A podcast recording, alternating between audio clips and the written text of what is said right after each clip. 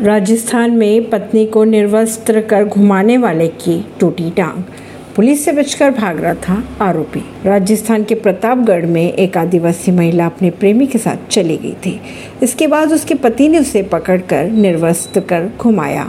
Video भी बनाया उसका, जो वायरल कर दिया गया।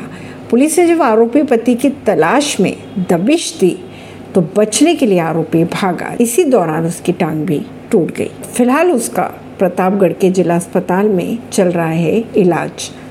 पुलिस की अगर माने तो अन्य आरोपी की तलाश जारी है। पुलिस से बचने के लिए भागने के चक्कर में मुख्य आरोपी की टांग भी टूट गई। परवीन सिंह नई दिल्ली से।